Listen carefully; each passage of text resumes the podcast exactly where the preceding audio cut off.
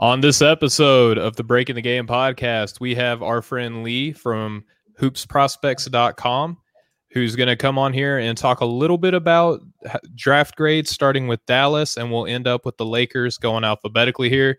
You're not going to want to miss this show. Thank you so much for tuning in. We'll be right back after this video.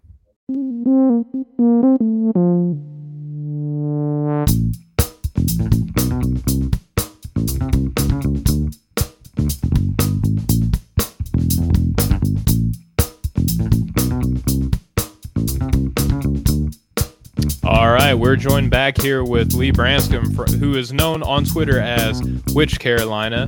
You can follow him on there. And you can also see the great work that he does on hoopsprospects.com. Lee, what's going on, brother? Stephen, I appreciate you having me back on Breaking the Game. Um, we got to talk some draft grades last time, and and uh, you know we're kind of making it making it a little bit of a segment. So I, I am uh, pumped to be back to talk about some of these uh, other teams that uh, finished up their NBA draft.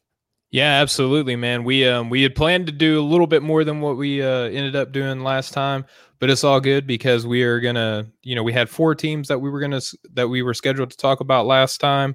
We're gonna still cover those teams, and we'll press on with about four more teams today. We got you for a little bit longer today. Um, for those of you who are familiar with the show, usually we're joined by Austin Carr. Um, he and his wife right now uh, are dealing with a little bit of sickness. Not really sure what it is. It could potentially be COVID, but um, just if you would, you know, just please keep them in your prayers. Um, I've been keeping up with Austin throughout the day. He seems to be in good spirits. Um, and again, they're just kind of waiting on results, but uh, you know, he's still you know hanging out with the family and doing doing the dad and uh, you know husband thing. But he's he's doing all right from everything that I know. All righty, so Lee, we left off talking about the Dallas Mavericks was, was the next team that we talked about.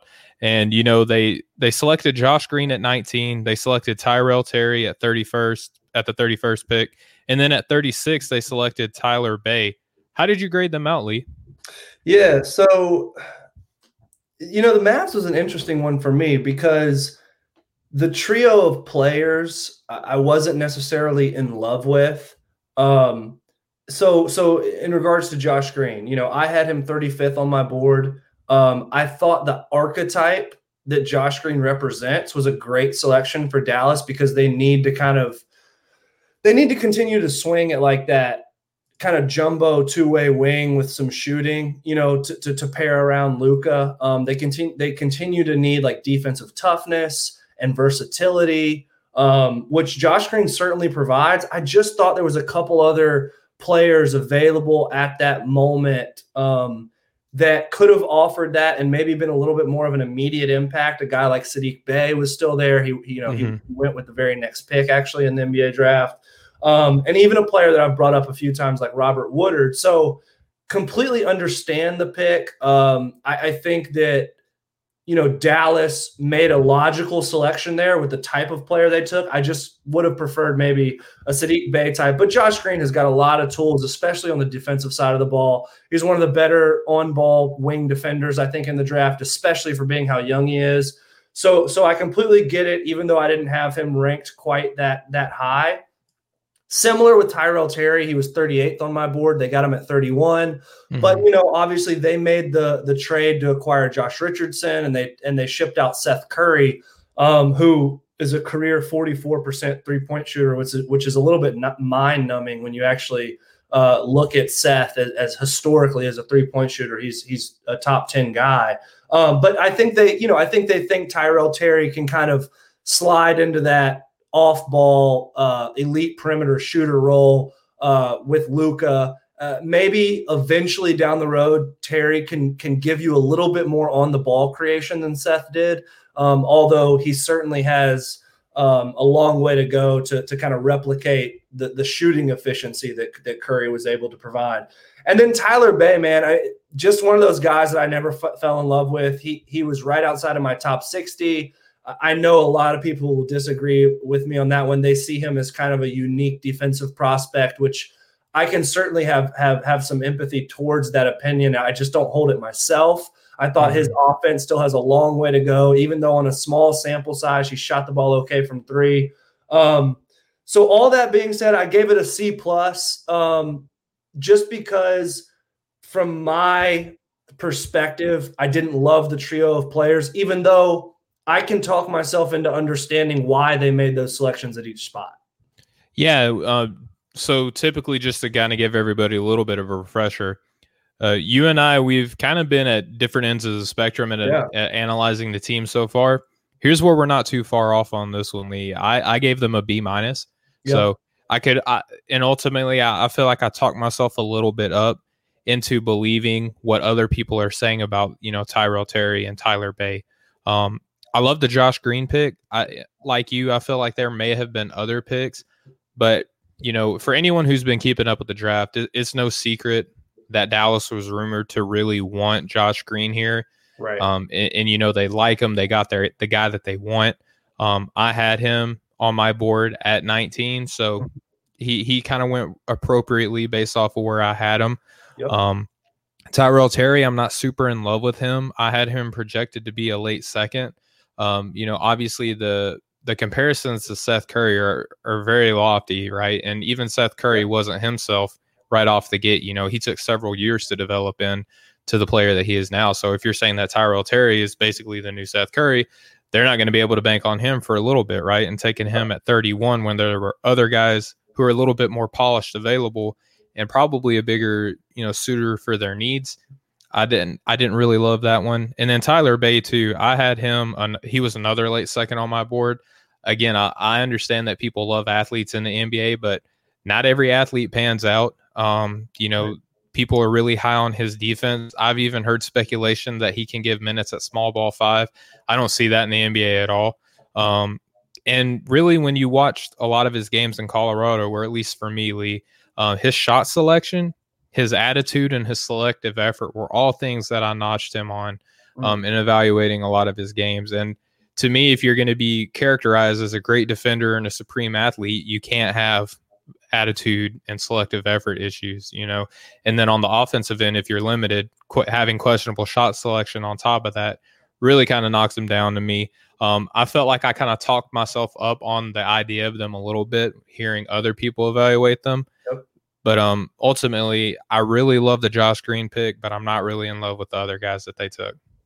Yeah, I think it's a great point that you kind of alluded to by saying like if you're expecting Tyrell Terry to be Seth Curry right off the bat, that's probably a little um, optimistic. I think the general like NBA draft, NBA Twitter hive mind just sometimes doesn't appreciate the fact that almost none of these second round picks historically are going to make it. I mean, there, there might be one or two guys in the second round. And because we evaluate these players and we get emotionally involved in them with our opinions, like we tend to forget that mm-hmm. almost none of these second round guys, from an historical data standpoint, are going to make it in the NBA. So, you know, we, we always do this where we overvalue second round picks, but it's part of the fun is the speculation. So we have to do it. Uh, I just I just wanted to kind of reiterate that. I think that's a super important thing to kind of just contextualize and remember that all of these second round guys are swings and and most of them are not going to hit. Um, but uh, you know, a guy like Tyrell Terry who can shoot off the dribble the way he can and shoot from range the way he can, maybe he'll figure it out, but it'll probably take a year or two. Um, and then the only other thing I was going to mention um, to, to kind of respond to you was for me with Tyler Bey, like if I'm going to take a swing on a switchy, versatile forward, uh, unique defensive prospect, I thought Paul Reed yeah. was was was the one to do if you're going for that archetype now you know some people might would say tyler Bey projects to figure out the shooting quicker than paul reed does and, I, and I, that's probably true honestly but just from like a switchability standpoint uh, from a like a unique defensive prospect standpoint i like some of the tools that paul paul reed brought uh, over something that, that that Tyler Bey would. That's just me though. No, that's not just you. I, I, wholeheartedly agree. Where did you do you happen to know where you had Paul Reed on your big board by chance there, Lee? So Paul Reed was on my big board. Tyler Bey was not. And Tyler Bey was one who was right outside my top 60. So it's not like I had him, you know, 140 or something. But Paul yeah. Reed, without looking at it, he was right in like the 50 to 60 range for me. I don't remember exactly where.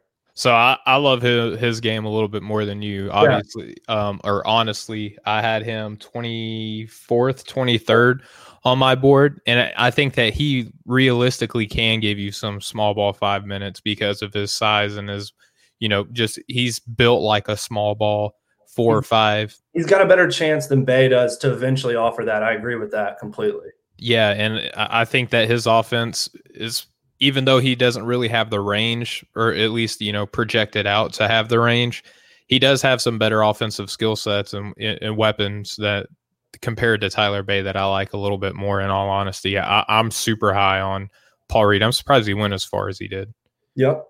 All right. Well, uh, we're gonna roll into the Denver Nuggets next. Lee, they took Zeke Nnaji with the 22nd overall pick, followed by R.J. Hampton with the 24th pick a little bit of a head scratcher to me in this draft. I mean, you could have flipped these two around and I would still have question marks on the one, the way that the draft overall went. Yep. And and then two, like the the infatuation that they had with Zeke Nnaji, I, I didn't have him really projected to be that high anywhere in the first round or even a high second. I had him, you know, in the in the mid second round pick. What are your thoughts on Zeke Nnaji?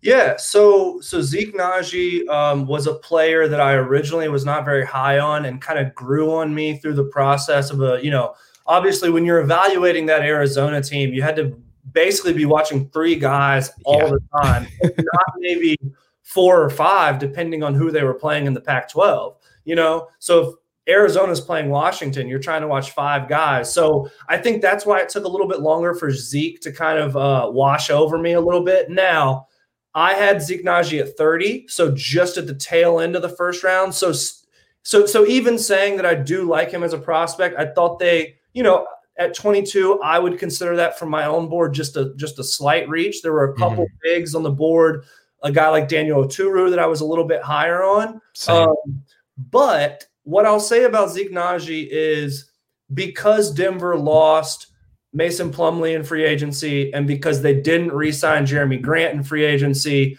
they bought they brought back Millsap at a decent number. Like they did probably need to uh, address their front court depth. So I think it makes sense from that standpoint. The other thing is I'll say about Zeke is he plays really hard. He he has a motor. He doesn't have great hands yet. He mm-hmm. can stretch the floor, but I think that gets overblown a little bit. Like people act like he's going to be shooting 37% from three in the NBA right away. I don't think that's the case, but I think he's a decent pick and pop option. Yeah. The one thing that that kind of pushed me over the edge to, to to give Zeke the nod to be in my late first round is he shows some flashes with um like uh, as a front court passer. He'll mm-hmm. drop down some really nice bounce, bounce passes on the high low he'll flash into the middle of the zone and skip it to the other side. So he shows some um, optimism on being able to like diagnose help side defense and and and swinging the ball to the right places, which I like. Um, so uh, you know, again, just to kind of wrap up, I guess. Tiny bit of a reach, had a couple other bigs on the board I would have preferred, but think it's a good roster fit. And I do like Zeke as like a late first round talent. And honestly, I could almost say the same thing for the same exact kind of thesis there. I could say for the RJ Hampton pick too. I feel very similar about that. Slight, slight, slight, slight reach. Understand why they did it. Um, would have preferred another young winger to to him. I had him at 29. They took him at 24, so not completely outside of my range. Um, I gave the Nuggets a B plus. Okay, fair enough. I gave them a B. So again, we're not too far off from each other the way that this uh, episode's starting, brother. We got all our disagreements out last time. yeah, and I'm sure we got more coming. But I, I I do like the harmony that we have, especially with my guy Austin gone. You know, like yep. I need someone in my corner right now, right? So, uh, it, but to be honest, last time he agreed with you a lot more than he agreed he with me. So if anything, I would just get double teamed. But um, you a lot of the sentiments that you gave for Zeke Nnaji, I will say, uh, for under my strengths column that I have for him, his motor and his rebounding, right? Like that's yep. the that's the high end, that's the immediate thing that you get from him. He did flash a little bit of that playmaking ability, but you know his his pick and roll defense I felt like was a little bit suspect. And when you already have a guy like Nikola Jokic who kind of has that same weakness, I feel like you're kind of you're not really addressing other weaknesses. Now, I had guys like Vernon Carey Jr., Richards, Oturu, and even uh, Diakite. Yep. I had all of those guys ranked higher than him. Uh, like I said, he was 40, uh, 45th on my board. Uh, so I really wasn't in love with that. Now, however, RJ Hampton taking him at 24, he was like 13th on my board. So I like what he gives. He's going to be able to give them a little bit of versatility, uh, a little bit of long term, you know, kind of pairing up with Michael Porter Jr., uh, Nikola Jokic, you know, Bol Bol, and, you know, Murray as well. Like, if everything pans out for him, like you could have a very formidable core growing down the line. And I really like that. He gives them another ball handler, something Denver doesn't really ever have a shortage of these days, right? So um, obviously the defense, um, he, he's still he's a great athlete too, so he gives them a little bit of you know ability to run down the court uh, in the in the open floor. Just another guy who can cut for a Nikola Jokic dump off pass. I really like the way that that offense could look with an RJ Hampton on that team. So overall, I, I gave them a B. Uh, not in love with Zeke Nnaji. If they would have drafted, like you said, even Oturu, I think that he kind of has that that kind of quirky skill set that seems to fit mm-hmm. in Denver. I thought that he would have been an excellent selection for them. Yeah, I I, th- I think uh, to go back to Zeke just for one comment, it's a great point. He he does have some um, pick and roll switchability concerns. I think he could get stuck out on the island against some wings and guards and really struggle. You know, it'll be interesting to see how they kind of um, negotiate uh, the rotation between, you know, will Bol Bol be able to crack the rotation this year? Will Zeke Nnaji kind of jump ahead of him from a development standpoint? Will Zeke Nnaji spend some time as a two way guy? Like that's certainly possible. So yeah. Denver, to your point, has a fascinating kind of lot. I mean, you know, if you look at their cap table, I mean, they've got Murray, Jokic, uh, Porter Jr., all these guys locked in for long term money um, and not terrible money, really. No. I mean, even Gary Harris, who's got a, a, a slightly larger uh, bill, um, you know, proved to be a useful player when he got back and was healthy. Uh, Will Barton wasn't even in the bubble with them. Yeah. Uh, and he was maybe their third best player all year. So, you know, Denver is a team that is on the rise and is set up very well to to have kind of an economical future with all these young players and and their core guys already uh, you know already re-signed. Um, so they, they're playing with house money basically.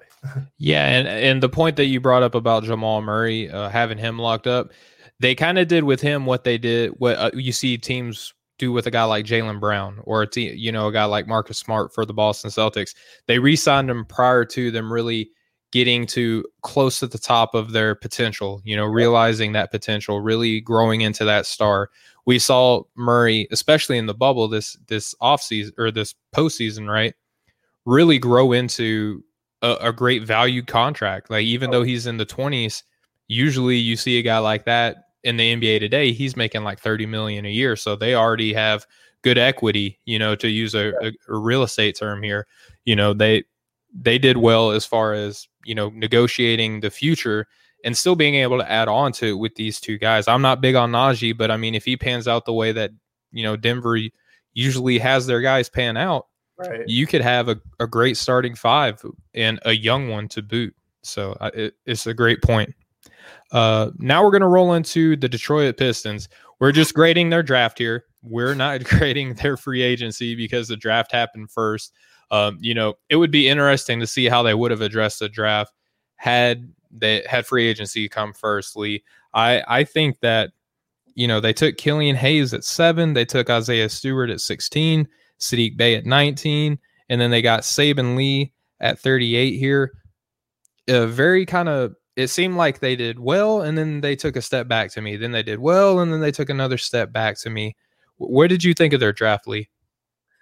Detroit was the most uh, interesting, fascinating, uh, confusing, uh, probably team on draft night. Uh, I mean, they were just wheeling and dealing.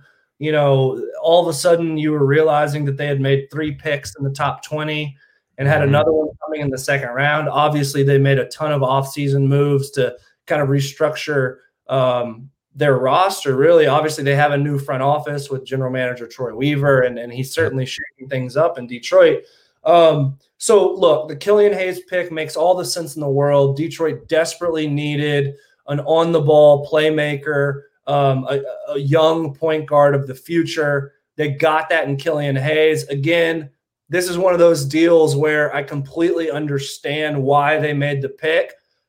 I just had a preference towards some of the other point guards in the draft, such as Akira Lewis Jr. or Tyrese Halliburton. Mm-hmm. Um, so those guys were available there. They chose Killian Hayes over them.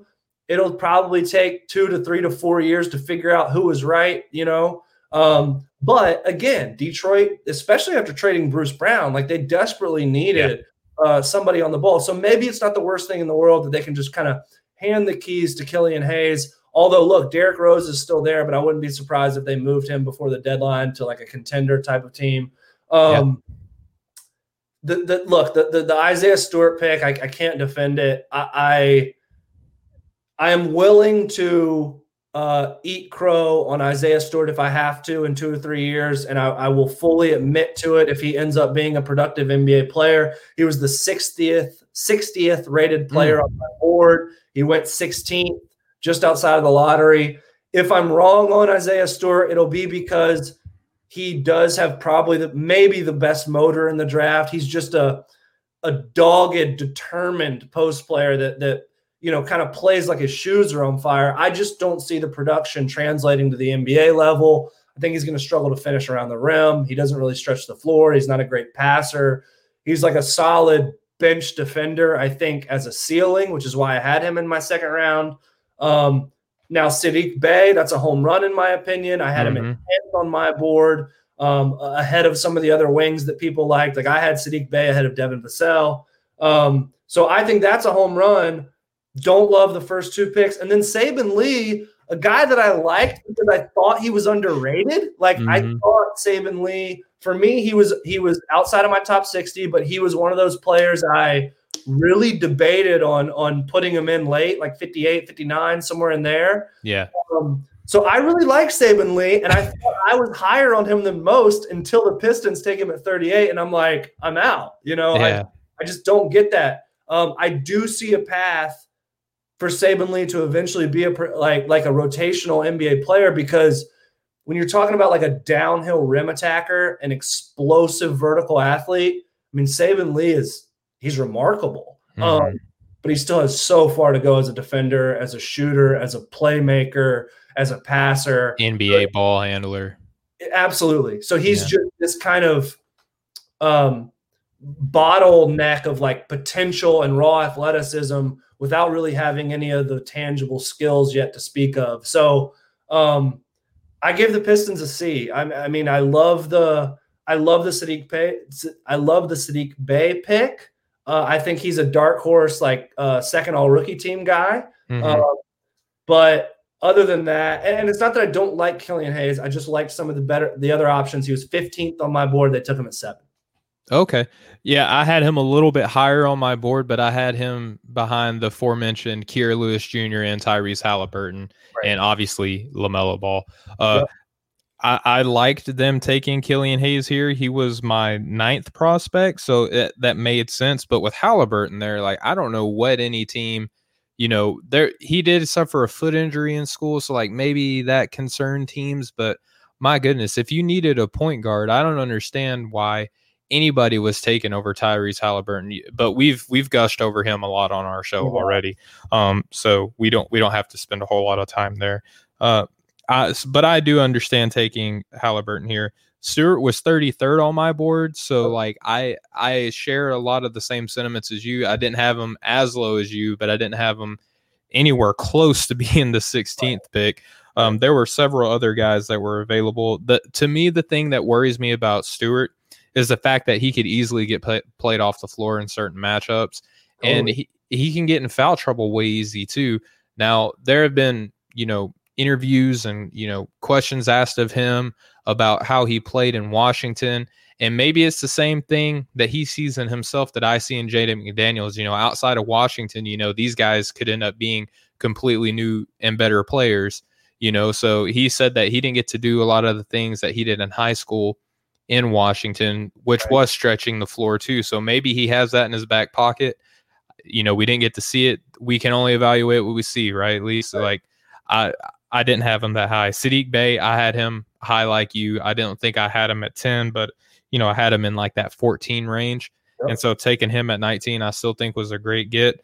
And Saben Lee, to be honest with you, he wasn't even in my top 100. Right. So, um, you know, taking him at 38, there I, I could give a, a whole laundry list of guys that I would have probably preferred, even at that same position, over Saben Lee. But with that being said, I think if you get the taste out of your mouth from their offseason in general and look just solely at the draft, look at the guys that they got. I give them a solid B just because yep. I think that Killian Hayes, even though he's, you know, the fourth best point guard in this draft of a pretty top heavy point guard draft class, I think that that speaks volumes in the Saddiq Bey. I would have loved to see him go to a contender, you know, or a potential playoff team.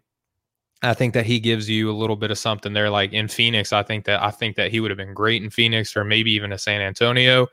But um Portland was another place I liked him. Portland, I like Portland trying to get Paul Reed and Saddiq Bey in the draft. I think that that would have been, you know, a home run of a draft for those guys. But uh, yeah, I, I gave them a B overall. And then up next, we have the Golden State Warriors, Lee. Now, we know that they had, you know, right on draft night, they found out that Klay Thompson was hurt and is going to be hurt again for an entire another season. Uh, and right before draft, you know, it's like, okay, do we change our plans? Do we trade up? Do we trade out? You know, do we draft a guy who we could probably get later at the second pick because nobody is wanting to trade up in this draft this season, you know, in that top three pick?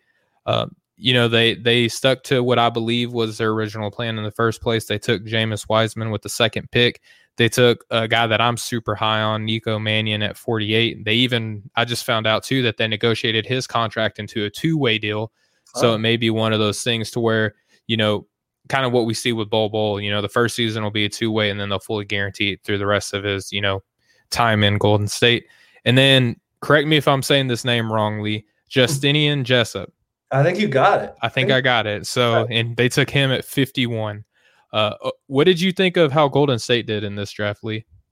Yeah, so um, I gave it a B minus. Um, you know, look, I was a little lower on Wiseman um, than most. Uh, he was either eighth or ninth on my board. I did have Okongwu slightly ahead mm, of him. Yeah. Um, I, I preferred Okongwu as as a post, but look for this Golden State roster, who, like you mentioned you know, just the tragic news for Klay Thompson. I just miss seeing the guy play basketball. I mean, he's yeah. one of my favorite players of this generation.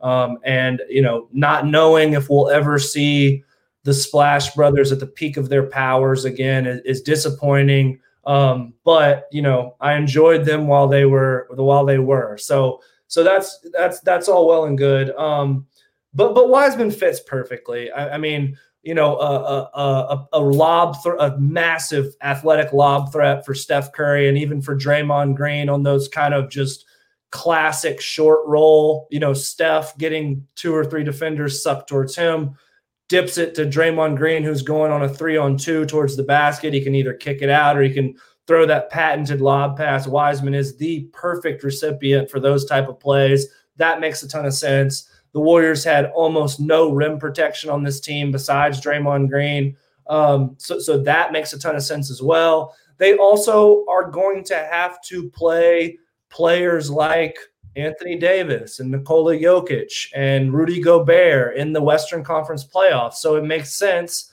for them to uh, draft a big man of the future. Um, yeah. So I don't know that we're done yet with with the Warriors in regards to to roster moves. They obviously still have some assets they could package and move if they ch- so chose to. Um, Nico Mannion at 48. I had him at 53, so right in the range where I thought it was appropriate for him. I'm a little uh, a little down on him compared to it sounds like where you had him. yes. Yes. I thought uh, I thought I, the two-way thing, thing makes a ton of sense to me. I thought Nico was is a really nice long term guard prospect. I think he's uh, still a little bit rough around the edges um, from a shooting efficiency standpoint, from a defensive standpoint, but um, you know he is a much better athlete than people realize. He has better body yes. control around the rim for finishing than people realize. He's a pretty solid pick and roll decision maker. Um, mm-hmm. So, although, look, there's not a ton of uh, guard minutes, frankly, available if you have a healthy MVP type Steph Curry, but for a guy for the Warriors to develop, which they do very well, to, to for him to be on a two way contract and maybe split some time between Santa Cruz and San Francisco, um, he was right in an appropriate range for me. So so I like that. And then Jessup, you know, Jessup, honestly, just to be completely frank, was a guy I didn't evaluate a ton because he was already playing in Europe. So yeah, I, I didn't expect him to be drafted uh, although, from everything I've heard and seen, he is one of the best shot makers in this draft, and he's got some real size on the wing. So maybe this was just Golden State's way of uh, kind of uh, your your rare like domestic but but draft and stash because he's already over in Europe. Um, and, and, maybe I have that wrong. Maybe Jessup's not a domestic kid, but I thought he was an American. Um, yeah, I, I believe he is. I think yeah, he is too. So um, so, so that's interesting. And um, and look, you can't disparage Golden State for taking another big wing that can shoot because they've done pretty well with those guys in the past. Yeah, and it's weird to me in this draft and and seeing what Golden State did. I gave them an A plus mm-hmm. because you know I was higher on Wiseman, and I think that he kind of fell fell victim to not playing in the public's eye very much. You know, we had three games of him, and yep. he did very well in those three games. And then that's all we got to see. And then we started seeing guys like Tyrese Halliburton, Obi Toppin, like guys that we weren't really talking about coming into this draft class start shooting up draft class. You know, Killian Hayes. Object uh, syndrome. Yeah, exactly. You know, uh, Onyeka Okongwu, like all these guys who, you know, if Halliburton would have played an entire year, I think that he would have been the consensus number one pick. I think that's just, I think that's easy. But a lot of people benefited from him not playing. Yep. But you know they took him uh, number one. To me, this is kind of like, I, you know, I, I may take heat for this. This is kind of like the uh, the Kevin Durant and Greg Oden draft all over again to me, right? Like if we would have seen a full season, he would have been the consistent number one guy. Just like I thought, and several other people thought that KD, you know, was right. probably the better NBA player. Not that Greg Oden, e- even injury free, like injury free, Greg Oden would have been a great player. Right. I don't think that anybody doubts that, right? But I just think that KD was the the better, you know, more polished guy, and he had more upside. You know, yep. Greg Oden was basically just a monster among boys when he was playing in school. I think that James Wiseman is going to have that type of effect. Not that he's going to be a Kevin Durant, obviously, like hardly anybody ever is Yep. You know, just in this draft, I think we're going to look back and see like how in the world did Wiseman, you know, get taken after Anthony Edwards, right? Uh, who I think that we're both a little bit more bullish on than other people. Yep. But uh, yeah, Mannion, I had him 13th on my board. I really liked his game. Oh, I, I just, I just want to say, you know, as we, as you were talking about Jessup and Mannion, don't these guys seem like they're just like infant Splash Brothers. Like I just think that they both kind of give me the same type of vibe. Like Mannion has the ball handling ability. He can shoot. He took very difficult shots in Arizona. I think his, his the game is going to be you know more simplified for him in Golden State. Mm-hmm. And his ability to pass the ball is also very, very excellent out of the pick and roll. He can make very dynamic and, you know, kind of bend the defense a little bit with his playmaking. And then Jessup, he's six seven, shot 40% from three, 96% from the free throw line, had low turnover and foul rate. Who does that sound like? Right. Klay Thompson, right? So like these are like the the the infant like crawling, still breastfeeding almost versions of the Splash Brothers to me in my eyes. I gave them an A plus.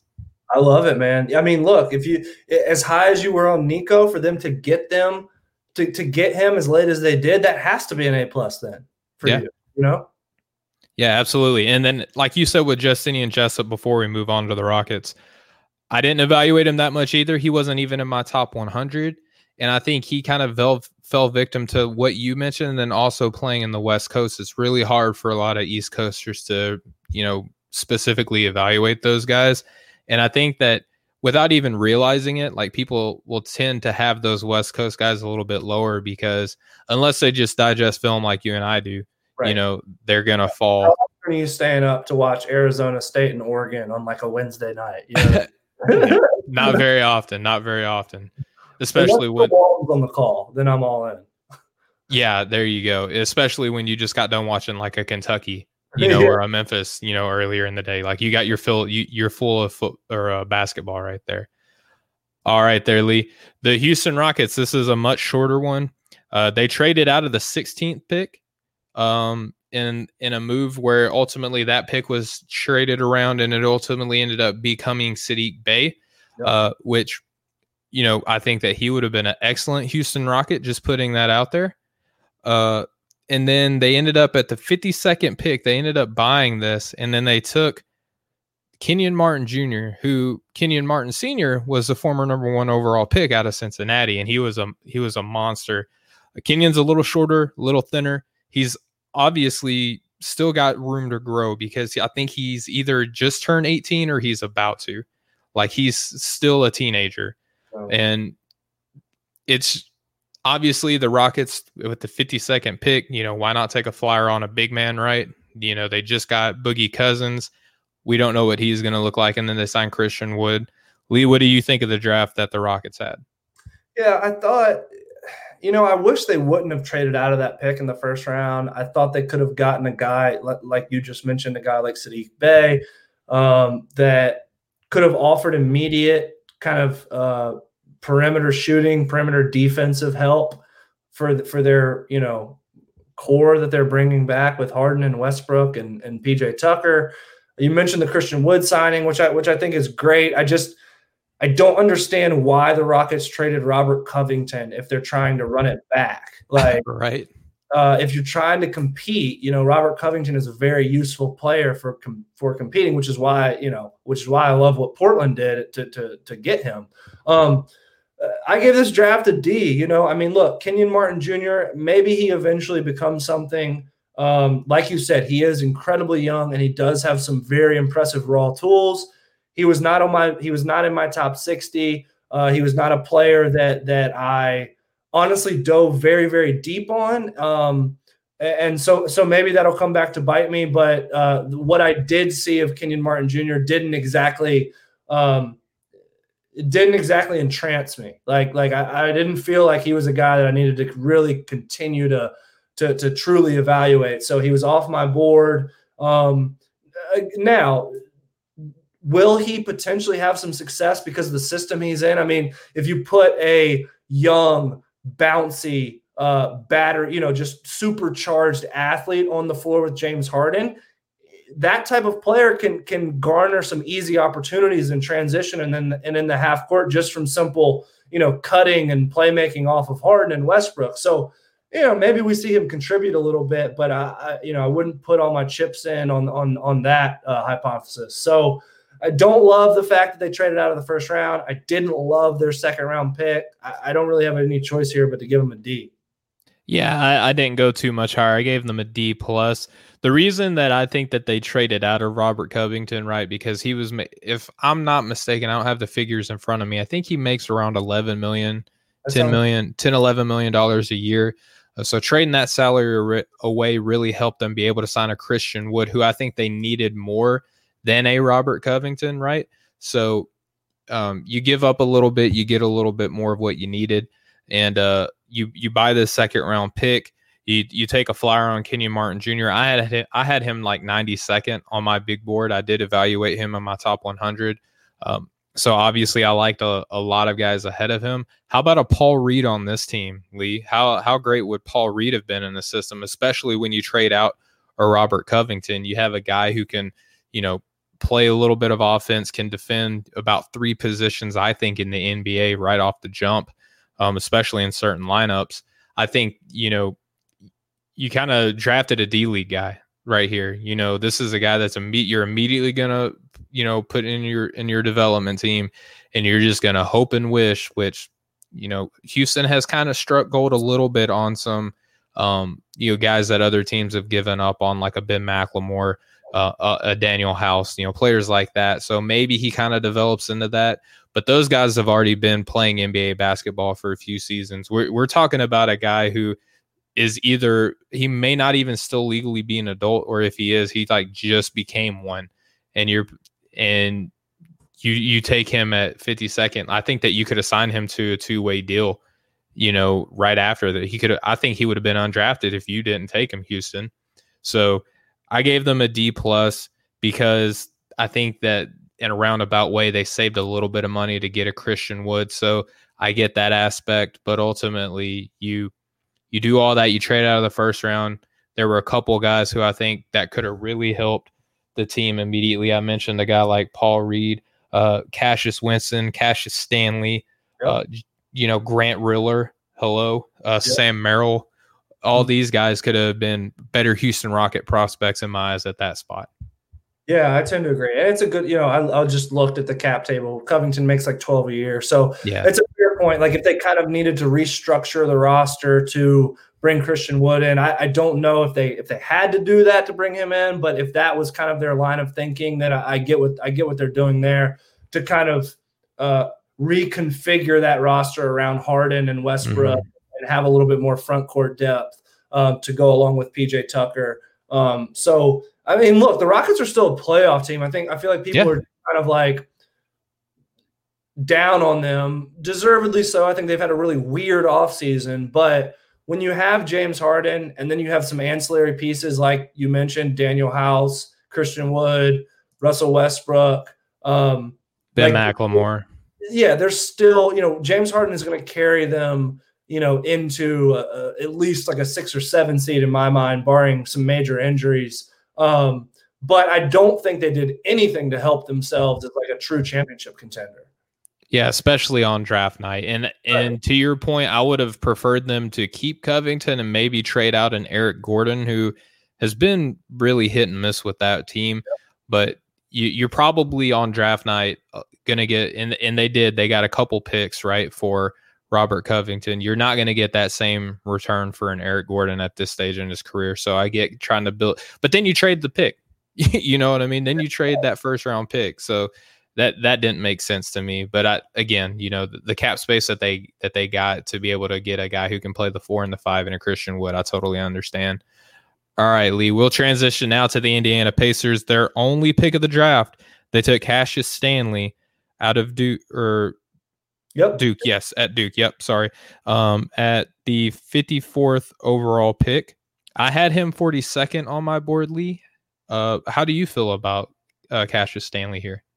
Yeah, so so Cassius Stanley was one of those guys that I didn't necessarily like really beat the drum on like I did a Payton Pritchard or Immanuel Quickley or Turu, but he, I mean, Cassius Stanley to me was a first round talent. I had him 22nd on my board. Um, so I think the Indiana Pacers did a unbelievable job to get him at four. Cassius Stanley, uh, six six, out just true outlier from an athletic standpoint. I mean, this this is a guy that came into Duke and and, and broke Zion Williamson's vertical leap record. You know, after Zion set it the year before. Mm-hmm. Um, this guy, and he and look, he's not one of those like empty empty calorie athletes like a guy that can just kind of wow you on a fast break or in warm up lines, but doesn't really translate to the game. We've all seen those type of players. Um, Cassius Stanley is one of those guys who will go up in transition and, and, and rebound the ball at the top of its apex. He'll make a great catch in transition with his athleticism and finish around the rim, um, put back offensive dunk. So, like the point I'm trying to make is Cassius Stanley is an incredible athlete and he knows how to use it in a func- functional basketball sense. So it's not empty it's not empty calorie athletic type of performance here. Um, he's also a better catch and shoot player already, I think, than people realize. He didn't have eye popping efficiency, but he shot over 34% from three. I want to say 36% is think, what I have recorded. Yeah, I think it was 36. And he also analytically from a synergy standpoint when you look at just kind of his purely catch and shoot numbers he's pretty efficient so if he's an outlier athlete at six six, he did a pretty good job on some veteran wings in the acc defensively like if you go back and watch the louisville game he did a good mm-hmm. job on jordan nwora um, so he brings a little bit of that and then he's already a little bit farther along than people realize as a catch and shoot player undervalued in my opinion. I thought Indiana did a great job. Now, from a rotation standpoint, with TJ Warren and Jeremy Lamb coming back and Oladipo, may be hard for him to find the floor. But I think in three to four years, we will look back at this draft and say, wow, you know, Cassius Stanley at 54, he's a rotational wing. Why wasn't he more like 25 or 26? Um, and then one more thing that I'll say very quickly. Yeah, absolutely. Um, an unsigned guy that they picked up, Rayshaun Hammonds from the University of Georgia. Yes, I'm, I'm a big Hammonds guy too. Yes. Yeah, yeah. So Hammonds was 49th on my board. I thought he was draftable. Um, you know, obviously Anthony Edwards got all the headlines at Georgia and deservedly so. It's very, very, very possible historically that Rayshaun Hammonds will be out of the league in three years. But if you're going to take swings on those two-way guys, why would you not take a swing on a six-nine swing man who can stretch the floor, put the ball on the floor a little bit as a playmaker? Mm-hmm. Um, like Rayshaun Hammonds is the prototype modern NBA three-four if he can put it all together. Yeah, absolutely. I, I have, like I said, I had Cassius Stanley, and the reason I got confused on the Duke thing is I have Cassius Winston so ingrained in my head because I love him so much that anything, anybody with the name Cassius, I have to stop and really think about what I'm about to say. But um, you know, I had him 42nd on my board, so obviously I'm a little bit lower on him than you. Yep. But at the 54th pick to take my 42nd best player, that that's you know, that's great value there. Um, I love him specifically for Indy because Oladipo may get traded in season. Um, he may not even be re-signed to this team the following year, so you can develop him. Uh, he is very springy. I was going to bring up the shooting percentage. He also shot 73, 74% from the free throw line. So you kind of believe in that three point percentage because of the the typical indicators that you look at on how he's going to translate as a shooter in the NBA he has those things. Those boxes are checked. Yep. Um, I you mentioned his defense. Obviously, you, you, focus on that Nwora one, and that's great.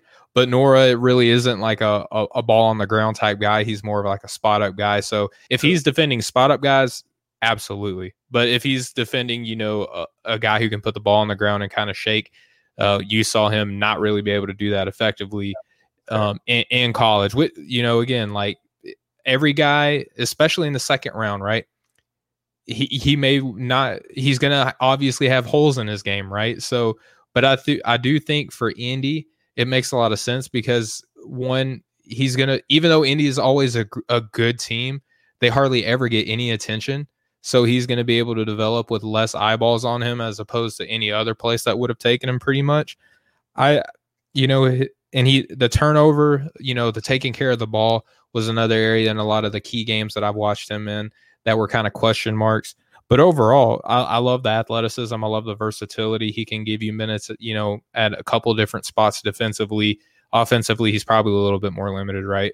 But um, overall, I, I like the the the draft for the Pacers for your only pick to get Cassius Stanley. I thought that was a great a great get. Yeah, and and and to be fair, Cassius Stanley is not uh, a playmaker with the ball yet by any correct means, right so so that's certainly another hole that's worth mentioning. I, I think your point's fair regarding kind of chasing spot up shooters is a little easier than defending like dynamic playmakers. Um, so that that's a that's a fair point. Um, and then the one thing i kind of failed to mention like he just he just really can't do much with the ball yet. So that's why yeah. you know if he if he you know if you if you're if you're an incredible athlete and you can shoot and you're a dynamic ball handler, you know, he'd be a lottery pick. That's why he wasn't. So he's going to have to develop as a decision maker, as you alluded to. And eventually he's going to have to develop as a more than just spot up shooter. Because when you start getting run off the line at the NBA level, you've got to either be able to make a play for a teammate or you've got to be able to have some type of counter in your game from a creation standpoint, a mid range jumper standpoint, or like a floater runner type type of deal. So uh, he's got a long way to go, but love where they got him. Yeah, absolutely. I do too. And it's going to be interesting to see how new NBA head coach Nate Bjorkgren incorporates him at all. Um, he may just be a G League guy for the most of the season, but you know, a lot of their guards do have a little bit of injury history. You mentioned, you know, Lamb, you mentioned Oladipo, you mentioned Brogdon. Uh, you know, a lot of those guys will typically be in and out of the lineup due to injuries throughout the year. So he may get a little bit of burn this season, which will be fun to watch. All right, Lee, we're in the home stretch now. We got the LA teams left for sure. the for the evening. We'll start with the Clippers. This should be, you know, pretty much abbreviated like Indiana. They ended up using their second round pick in an exchange with another team that we'll talk about at a different point, right? But they have uh, they ended up getting Jay Scrubb um, with the 55th pick. Um, ultimate, I don't know if I mentioned the grade that I gave the Pacers. I gave them a solid B um, with yeah, where I they got plus, and I don't think I mentioned that either. Okay, yeah, so we're not far off from there. All right, but for the for the Clippers with Jay Scrubb, uh, i am just going to give my analysis of him real quick. And I, I could I thought they ended up with a Oturu. Oturu? Yeah, I'm, I'm almost positive. I could be wrong though. I'm pretty sure.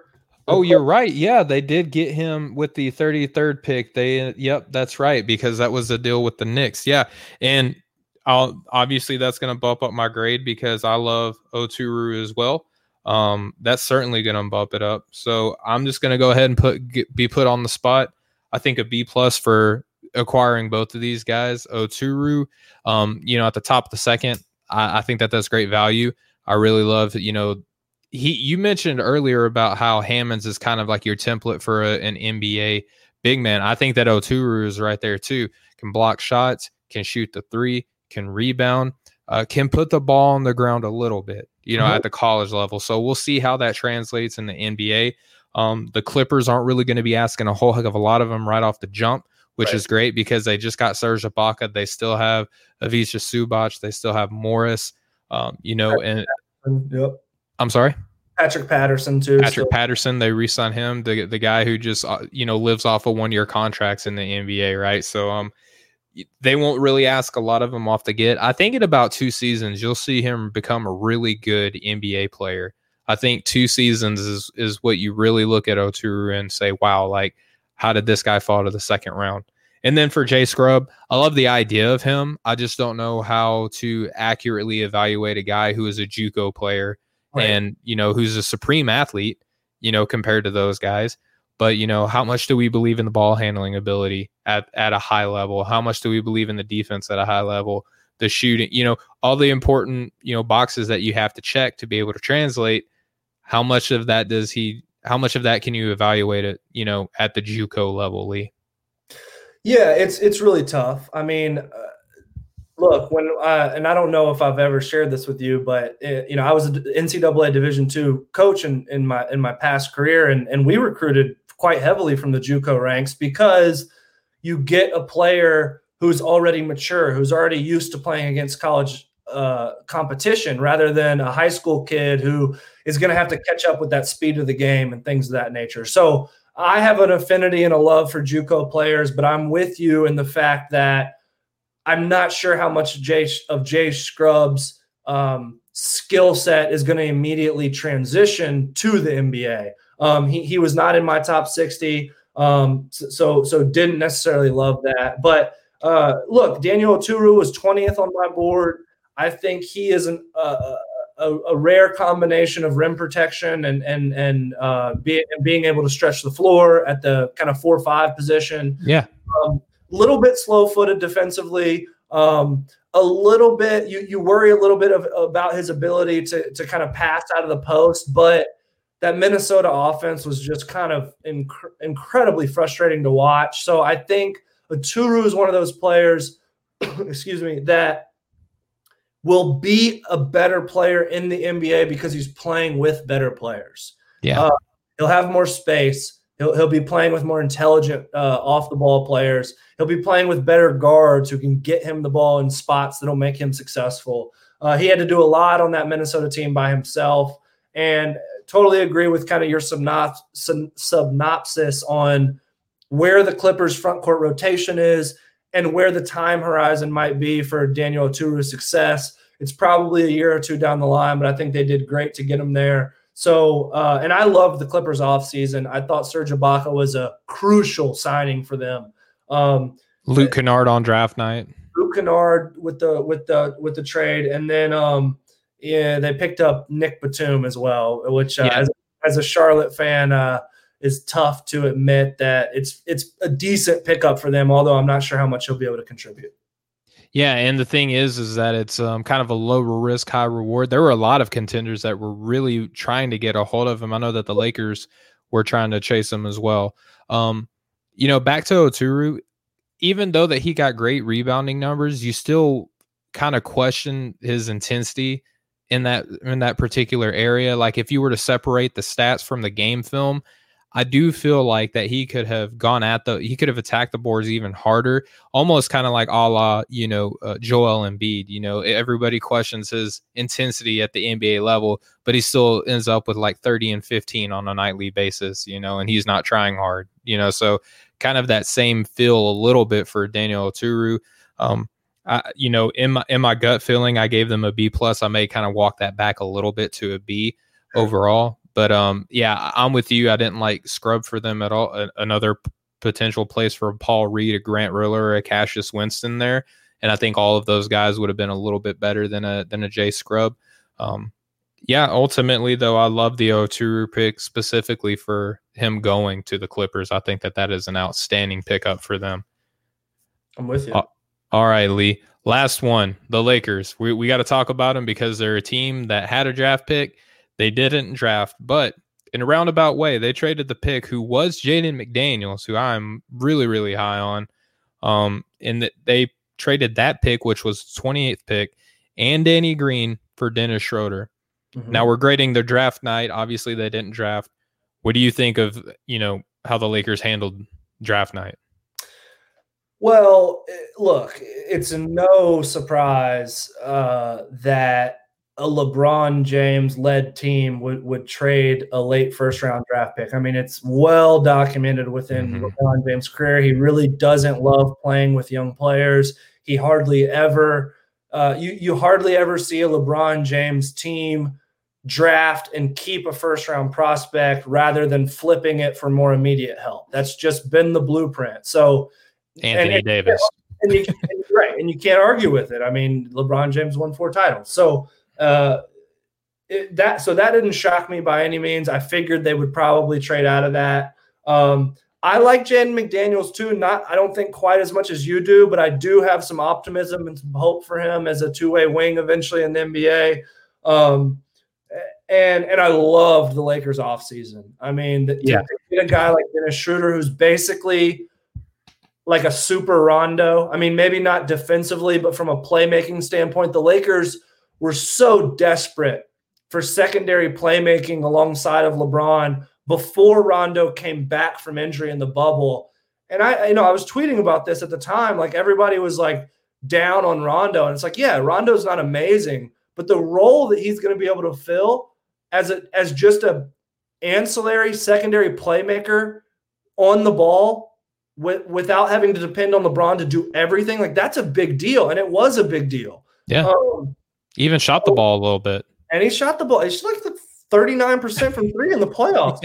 so uh Montrezl Harrell, I think, is the I think the Harrell Schroeder combination is perfect mm-hmm. um, because you know they were both they both led the league in scoring off the bench. They were the two top bench scorers in the league last year. Yep. On, on nights where you don't where you either want to load manage Anthony Davis, LeBron James, or you don't want to play them big minutes, you can or just, one of them just is nicked up. I mean, Anthony absolutely. Davis had like documented shoulder injuries all throughout the season. Absolutely, and they just finished a grueling playoff run in the bubble, and they're gonna have to start again in December. So yeah, two month turnaround, basically. I think you can. On there will be nights where the Lakers will just unleash a heavy diet of Schroeder, Harrell, pick and roll, and that'll be enough to generate offense on some nights to win against certain teams. Um, they also added Wes Matthews in free agency and Marc Gasol, who is all yes. kind of a perfect antithesis to Montrezl Harrell. Gasol can also be like a primary defender on a guy like Nikola Jokic in the playoffs yep. if you want to hide Anthony Davis a little bit. So, you know, I know we're not talking offseason too too much here, but no, that's fine. From, from a macro standpoint, um, I love what the Lakers did in in their offseason. And honestly, I think they got better.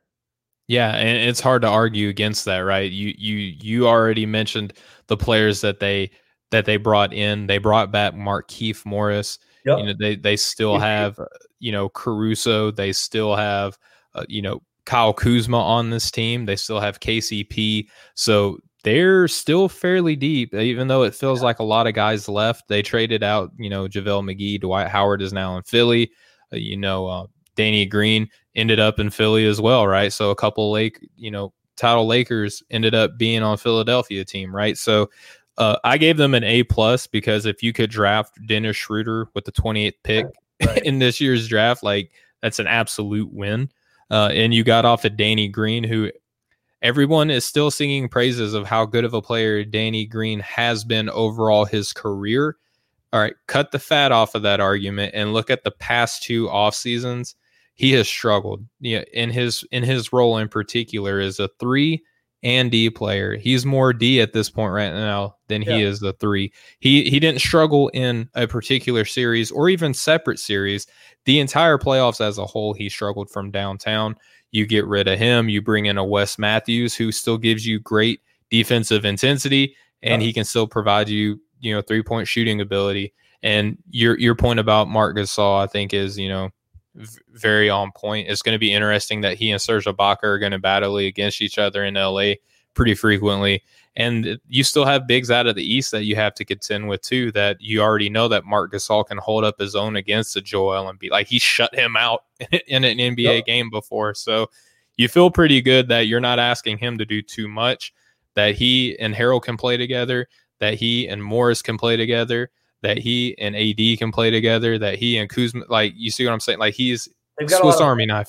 Yeah. Yeah. I, I, think uh, obviously you saw in the playoffs, like Montrezl Harrell is not a crunch time finishing type of player in the in, in the big time playoff matchups just because of his you know his limited nature like from mm-hmm. a size standpoint and from a he just he just doesn't stretch the floor but he's the perfect guy um off the bench. He's a perfect energy pick and roll, rim roll, offensive rebound, uh, scrappy weak side defender. Weak side defender, and, and especially on nights where maybe AD isn't either, like you said, either isn't hundred percent or just needs a night to rest. Harrell can plug and play and give you like 18 and 10 on certain given nights. So um, yeah, I you know it's hard it's hard to it's hard to say that the Lakers aren't the favorite. That's for sure. Yeah, I don't even. Eh, but the thing is, is that not only are they the favorite, but now you're in the conversation. We're straying away from the draft conversation right now, but now you're left with who's even the second best team in the NBA at large right now because so many teams are going to be looking way different. And you mentioned earlier Houston, Lee. I think that Houston has a chance to really be a good team if if everybody who voiced their unhappiness could just suck it up. And one realized that the decision makers, except for Tillman Fertitta, of course, are yeah. all gone. Like Daryl Morey is gone, who helped sign PJ Tucker to this contract that all of a sudden this season he hates. Yep. You know, um, that Mike D'Antoni is gone, who all these questions and concerns about how you know everyone got a decreased role and nobody liked it. He's now gone. You got Stephen Silas, who just got done helping run that happy Dallas Mavericks offense that was historically potent. Yep. You know, running, you know, running, you know, the schemes and the systems and all that stuff. So if these guys can just like take a deep breath, and I'm so glad that Houston stuck to their guns and say we're willing to get uncomfortable because you can look at this Houston situation. If Boogie can do anything at all that's resemblant to what he used to do, that's a win bringing in a Christian Wood who can play alongside a guy like PJ Tucker is an absolute win. You know, they got guys on this team right now who can compete. And I think that because everyone is so focused of already picking apart a, a Brooklyn Nets team that doesn't even exist yet. Right. You know, everyone is focused on that. I think that Houston could be really scary this upcoming season. Yeah, no, it's it's a good point. And um you know, I mean, I, I again uh, to reiterate, I thought the Serge Ibaka signing was incredibly crucial for the Clippers. I think that keeps mm-hmm. them. I can't. I think that keeps them in the stratosphere because they kind of. And I heard someone else say this. This is not my original thought, but basically, I thought it was really well put. You know, Serge Ibaka in one player kind of replaced what the Clippers lost in two players in Montrezl Harrell and JaMychal Green. Kind of like a combination of both of them and a better player than both of them and has more playoff experience and cachet than both of them. Um, so I think Ibaka will pair perfectly with Kawhi. Um, I think Luke Kennard could show could show some some promise as kind of a slippery on the ball creator and of course a shooter. Um, and and of course they still have a ton of other you know Lou Williams and Pat Beverley and, and all these other guys and of course playoff P. So uh, yes, we'll see how it all shakes out. But uh, NBA is fascinating as always. So I could I could talk macro NBA for hours. I could as well. And speaking of hours, we've been on the show for about five minutes over one hour. Lee, I just want to thank you, man, so much for your time. We're going to have you on again to discuss the rest of these NBA teams. We're going to be covering about eight teams for the next couple episodes we have you on, and we'll be done at that point. But um, Lee, do you have anything in the works? Anything for your yourself in particular, or you know, hoops prospects? You know, anything that you want to share with the listeners and viewers? Yeah, I appreciate that, and, and thank you for again for having me on. I'm happy to jump on anytime with you guys. Y'all are the best. Um, again, obviously, uh, follow me at Which Carolina on Twitter. Uh, check out the Which Carolina podcast if you get a chance, and you can see my articles at hoops hoopsprospects.com, uh, run by Rich Harris, who does a terrific job, and I enjoy writing for him. Um, I will have a kind of state of the franchise Charlotte Hornets piece coming out over the next couple uh, days or week ish, uh, just kind of talking about Gordon Hayward and free agency and the draft picks and the, what the roster looks like uh, now and moving forward. Um, and then I'll start to kind of slowly but surely filter out some uh, 2021 NBA draft stuff. I'm, I'm, I'm just dipping my toe in the in the water of that class, and I'll tell you, it's an exciting class. So I'll be looking forward to talking uh, 2021 draft eventually with you too. Yeah, absolutely. I got to start doing that. It's kind of like one of those unavoidable things that you you know you got to do, but you just want to kind of just like I just got done doing the draft and free agency and all this other stuff, and now I got to get back on this chaotic cycle all over again. But it's fun, right, when you actually get into it and do it. But the idea of like I got to evaluate, I got to evaluate a hun- at least a hundred prospects, you know, by the draft next season. It's uh, it's it's a big thought but um, Lee, thank you so much for coming on, man. You're not only a great, you know, friend of our show here at Breaking the Game, but just the off the ball network at large. I know that you've done, you know, work with guys like Chris LeBron and, and Couch Coach Live. Um, just Lee, thank you so much for coming on, man. Especially again, you know, just thoughts and prayers out for my buddy Austin and yeah, his family. Big Austin, man, missed missed having his uh his good input on the show as always. well, I mean, I'm sure you missed having somebody agree with everything yeah. you said. So, I mean, that's always nice to have. but um, yeah, absolutely, just keep Austin and his family in your thoughts and prayers. But as for my special guest Lee, as for myself and the Breaking the Game show, as for Off the Ball Network, you know, just real quick, go to offtheballnetwork.com. There you can find all of your sports needs that you'll ever want. We got hockey, NFL, NBA, college, you name it, it's all on there. Just thank you guys so much for the love and support that you've given us here on the show and the network at large. You are awesome. We will catch up with you guys next time. Much love, everybody. Thank you.